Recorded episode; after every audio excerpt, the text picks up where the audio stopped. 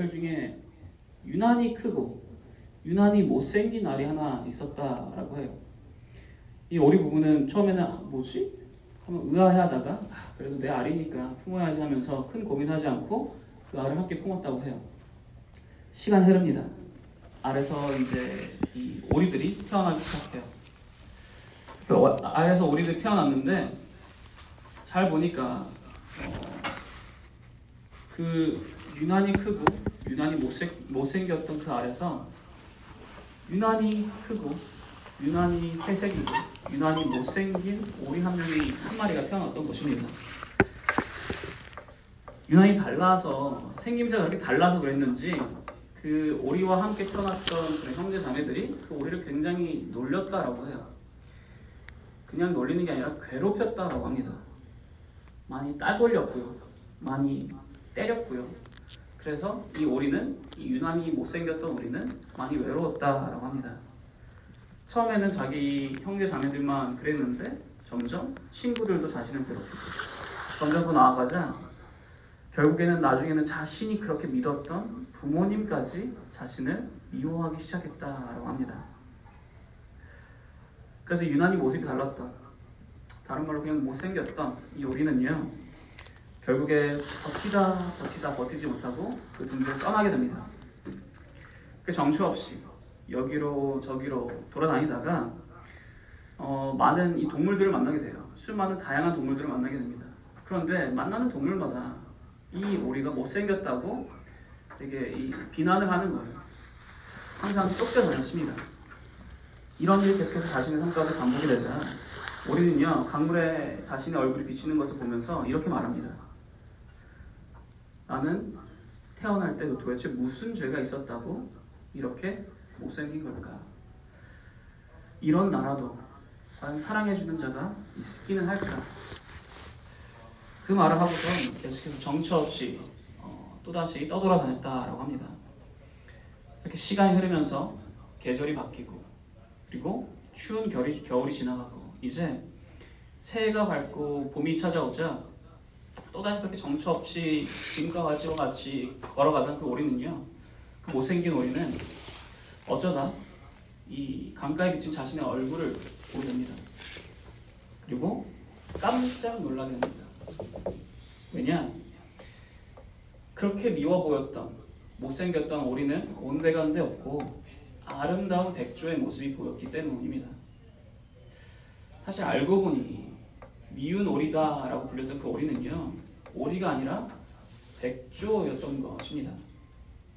어, 그 후에 이 오리는요 아니 백조는요 백조 무리에 합류해서 행복하게 살았다고 합니다.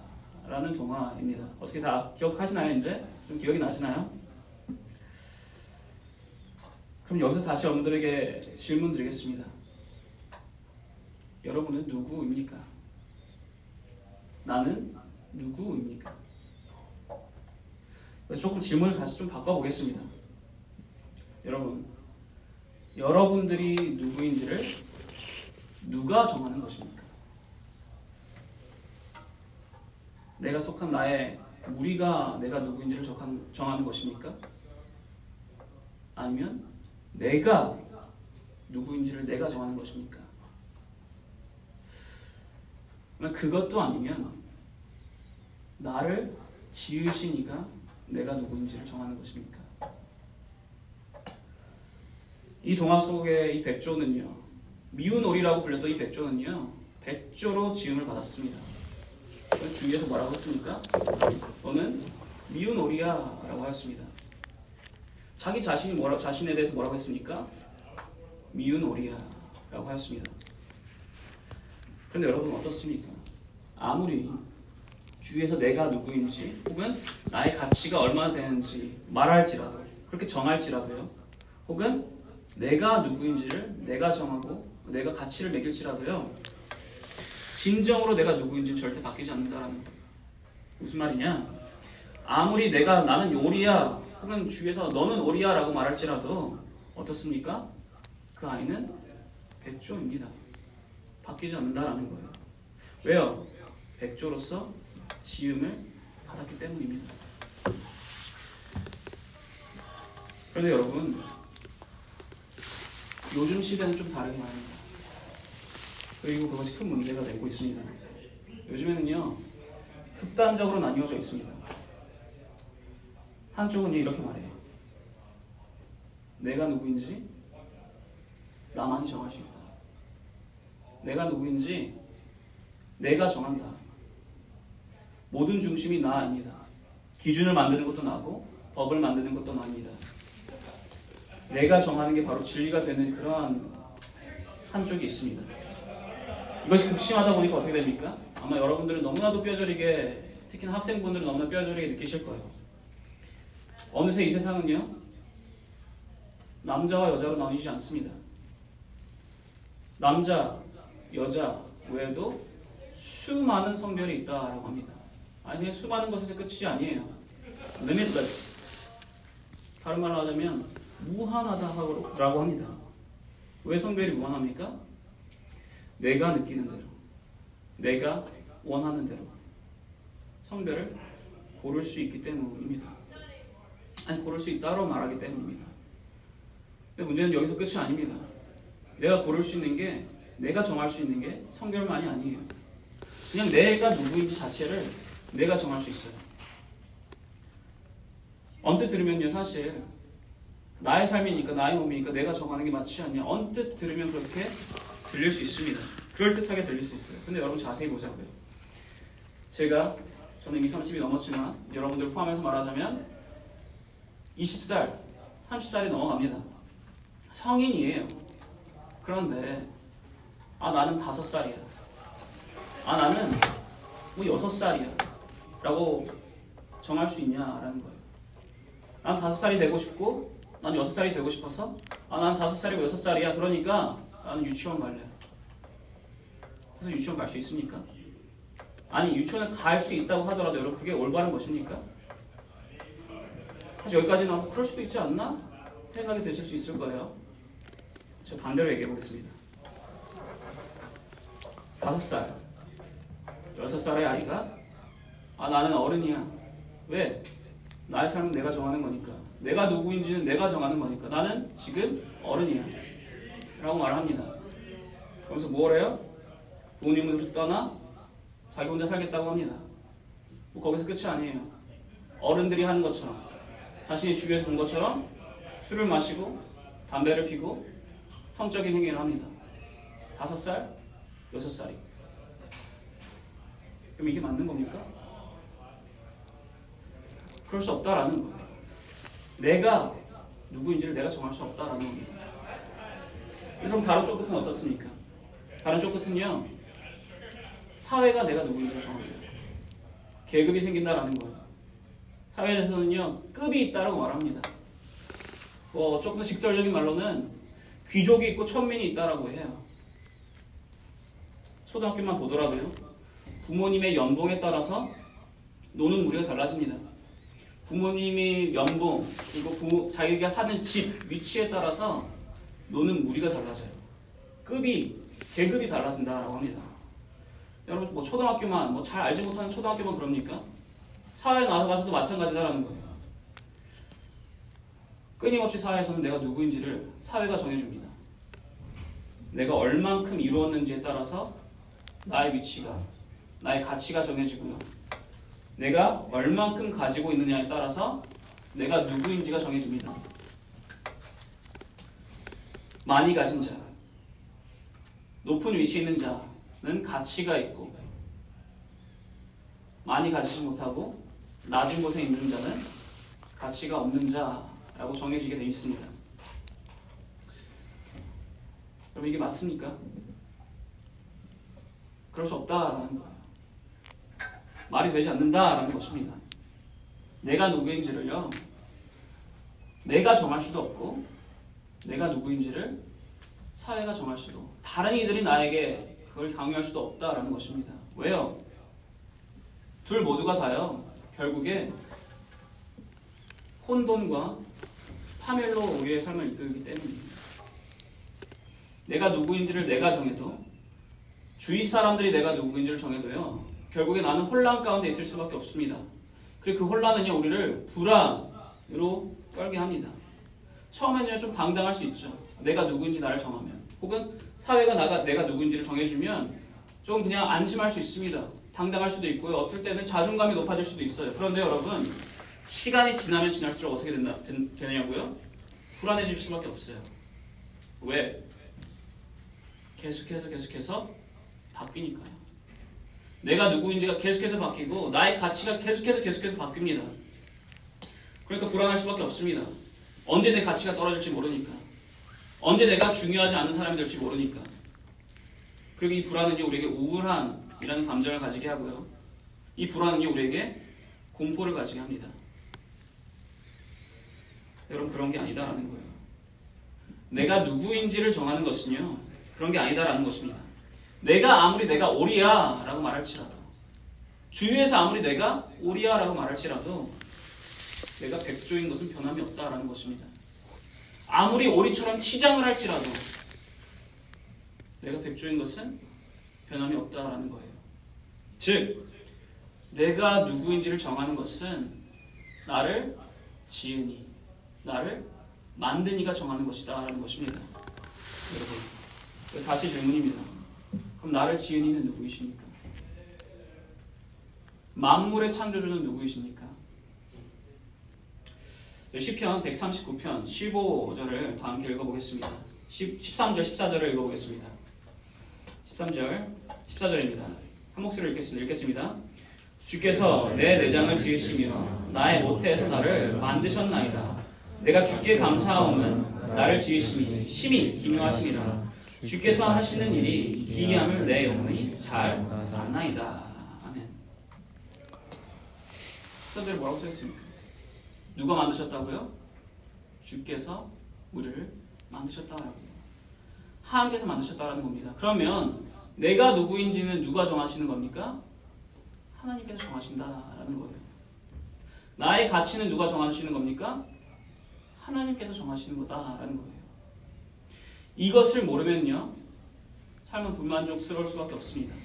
왜? 내가 계속해서 부족해 보일 수밖에 없어요. 나의 가치가 계속 바뀌니까. 내가 누구인지가 계속 바뀌니까 불만족스럽습니다.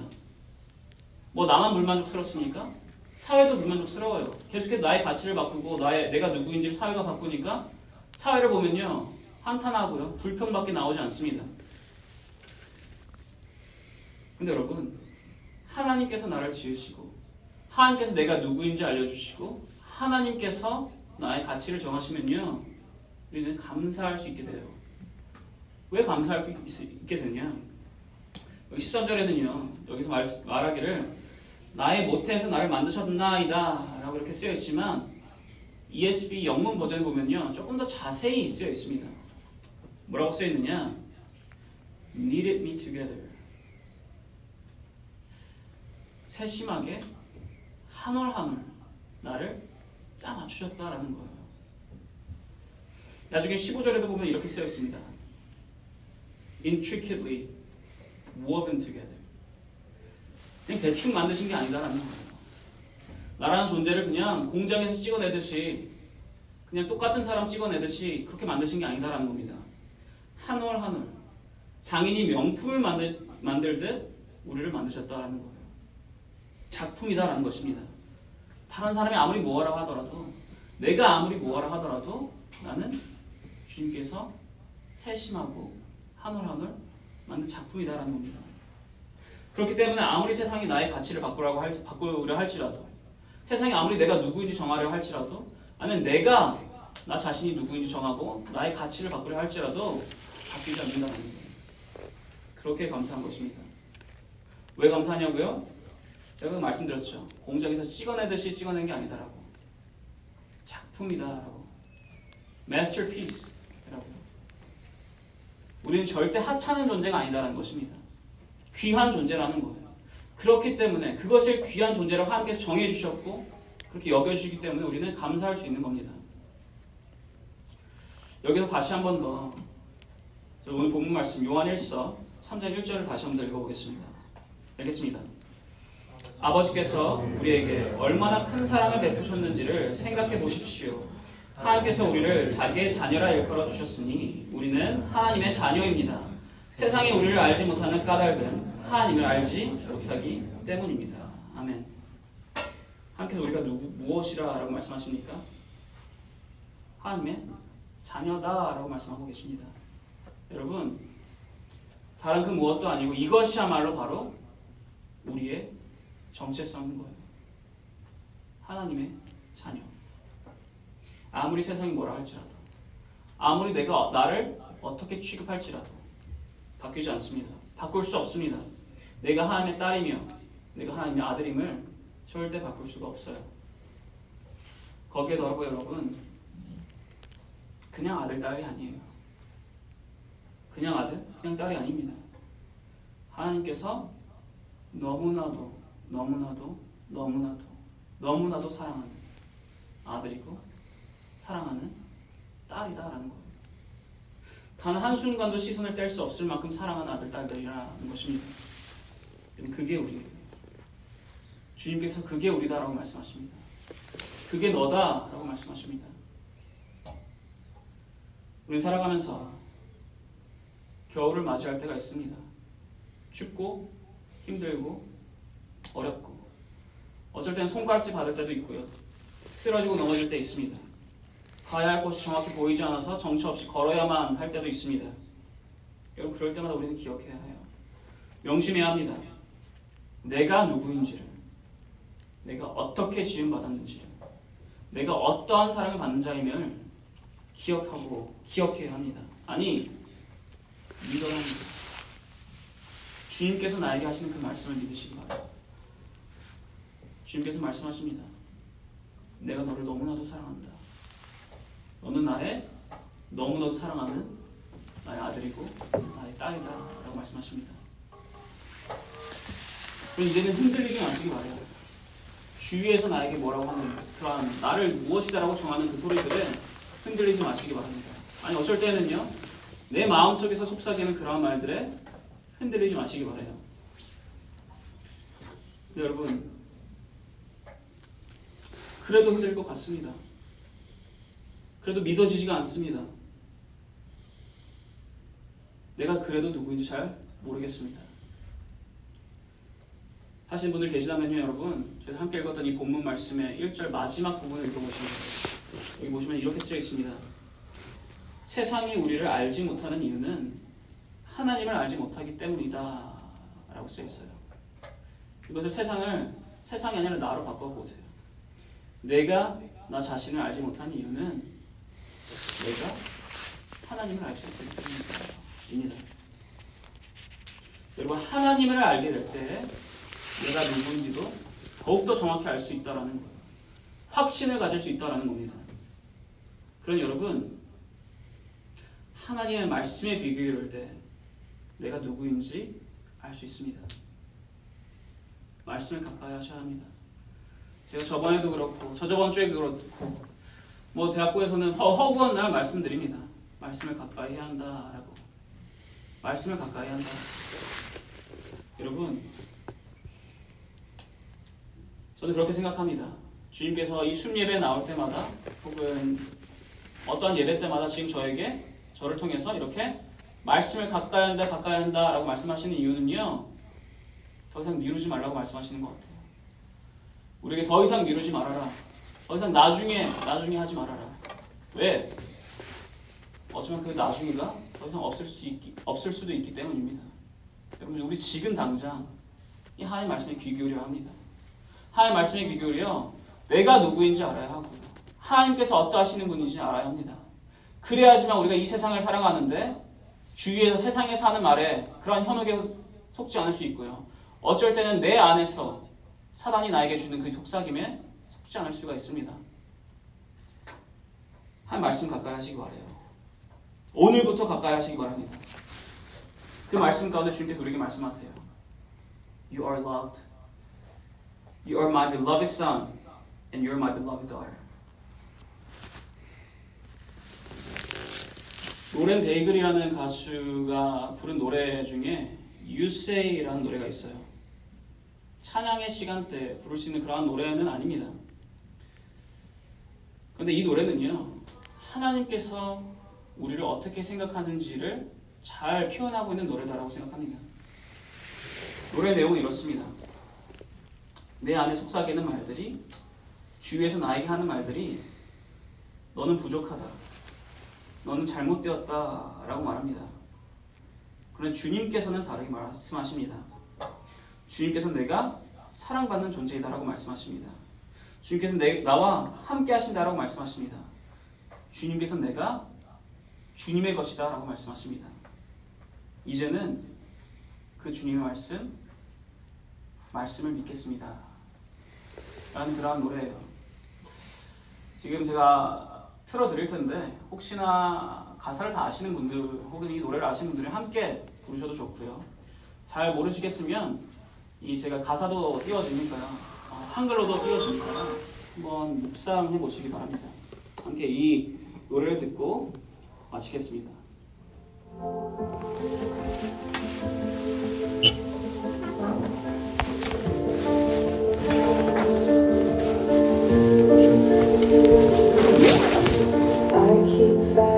voices in my mind that say I'm not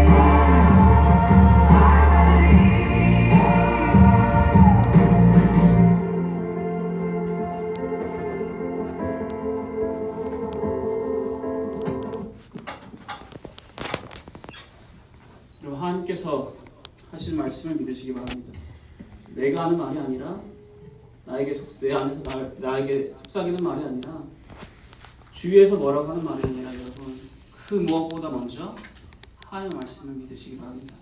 말씀에 의지하며 나아가시기 바랍니다. 지금 이 시간 다 함께 기도하기를 바랍니다. 여러분 기도할 때요 어, 이렇게 기도하시기 바래요. 아니 먼저 이거 말씀드리겠습니다. 여러분 기도하실 때 순례에서 항상 기도하는 방법이 있습니다. 어, 기도를 하실 때 제가 여러분들의 머리에 손을 얹고 기도를 어, 할 것입니다. 만약에 기도를 받기를 원하시는 분들이 계시다면요 땅바닥에 앉으시거나 무릎을 꿇으시고 기도를 하시면 제가 땅바닥에 앉아 계시거나 무릎 꿇으신 분들을 위해서 고라니 기도를, 기도를 해드리겠습니다. 난 아직 나 혼자서 기도하고 싶다 하시는 분들은요 그대로 그냥 그 자리에 앉으셔서 기도하시면 됩니다. 그럼 기도하실 때요 이렇게 기도하시기 바래요. 하나님 아버지 맞습니다 주님. 세상이 하는 말이 아니라 세상의 속삭임이 아니라 나의 속삭임이 아니라 주님께서 해주신 그 말씀을 이제 믿겠습니다. 주님께서 내가 누구인지 정하심을 믿겠습니다. 주님께서 나에게 부여하신 정체성을 믿겠습니다. 내가 주님의 자녀임을 고백합니다. 주님께서 나를 너무나도 너무나도 너무나도 사랑하시며 나에게 단 한순간도 시선을 떼지 않으시며 나의 손을 붙드시며 이끄심을 믿겠습니다. 저희 믿음이 부족하다면 저희 믿지 못함을 주님께서 도와주시옵소서. 주님을 더욱 믿을 수 있도록 도와주시옵소서. 함께 하시옵소서. 주의 말씀으로 인도하시옵소서라고 다 함께 기도하시기 바랍니다. 이 외에도 여러분 오늘은요 다른 때와는 다 조금 다르게 조금 더 기도 시간을 조금 더 길게 갖겠습니다. 그 외에도 여러분의 삶 가운데 지금 간절히 주님께 기도드리고 싶은 것들이 있다면요 지금 이 시간 솔직하게 기도하는 시간 가지시기 바랍니다. 그럼 여러분 다 함께 기도하겠습니다.